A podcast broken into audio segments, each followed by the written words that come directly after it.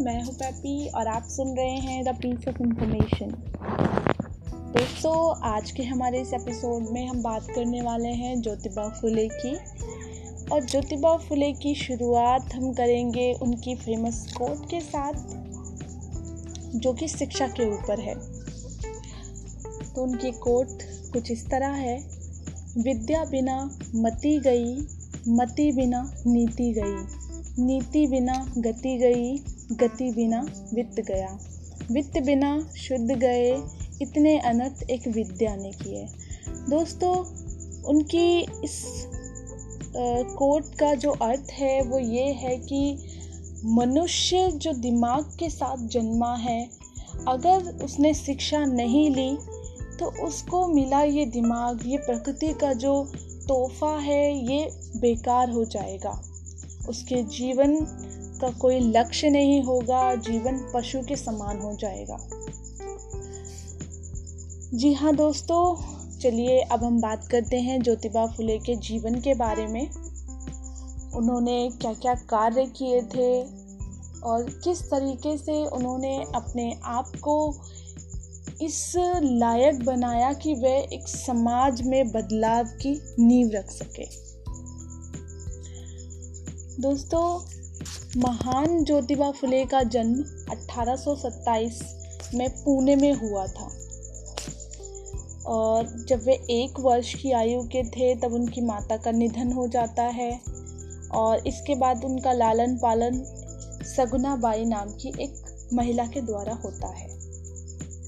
उनका परिवार कई पीढ़ियों से सतारा से पुणे आकर फूले के, फूलों के, गजरों के गजरे बनाकर बेचा करता था, जिसकी वजह से उनके सर नेम में ये फूले नाम जुड़ जाता है।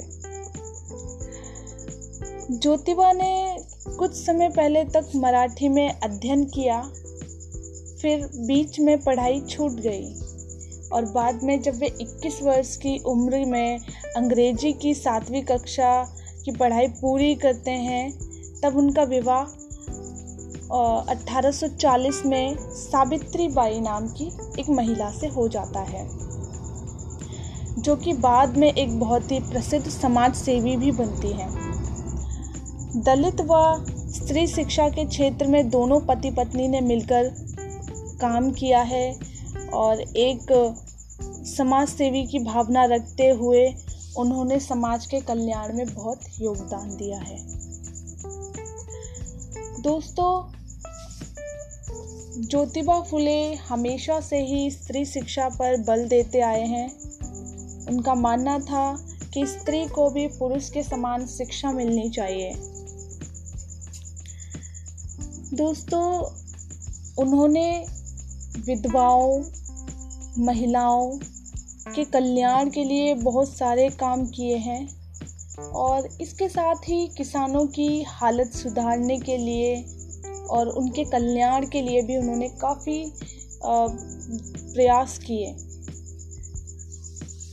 स्त्रियों की दशा सुधारने के लिए और उनकी शिक्षा के लिए फूले ने सन 1848 में एक स्कूल खोला और यह इस काम के लिए देश में पहला ऐसा विद्यालय था जिसमें स्त्री शिक्षा के लिए ही प्रबल दिया गया था। दोस्तों, फुले ने लड़कियों को पढ़ाने के लिए अध्यापिका को नहीं ढूंढ पाया तो उन्होंने कुछ समय के लिए स्वयं ही उन्हें पढ़ाया और फिर बाद में अपनी पत्नी सावित्री फुले को इस योग्य बना दिया कि वह एक शिक्षिका के तौर पर स्कूल में बच्चों को पढ़ा सकें। इसी दौरान जो ऊँची जाति के लोग थे, उन्होंने उनके काम में बाधाएँ डालने की चेष्टा भी की, किंतु ज्योतिबा अपने काम में अड़े रहे और उनके पिता पर जब इन ऊँची जाति के लोगों ने दबाव बनाया तो उन दोनों ही पति पत्नी ने घर को छोड़कर अपने काम को जारी रखने का फैसला किया और अपनी राह पर चल पड़े।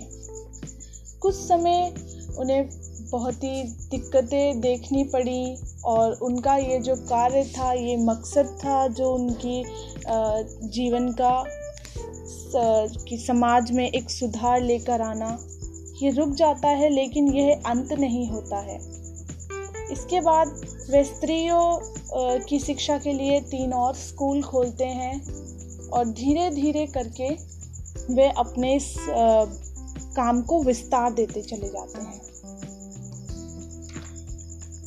उन्होंने समाज की कुरूतियों को खत्म करने के लिए हर नामुमकिन कार्य को किया, जिससे कि समाज में बदलाव आ सके।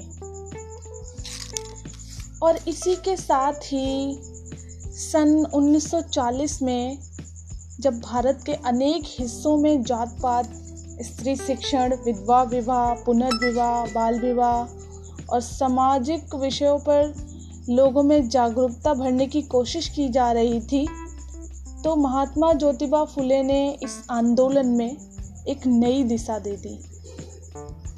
24 सितंबर 1873 को उन्होंने एक सत्य शोधक समाज की नींव रख दी।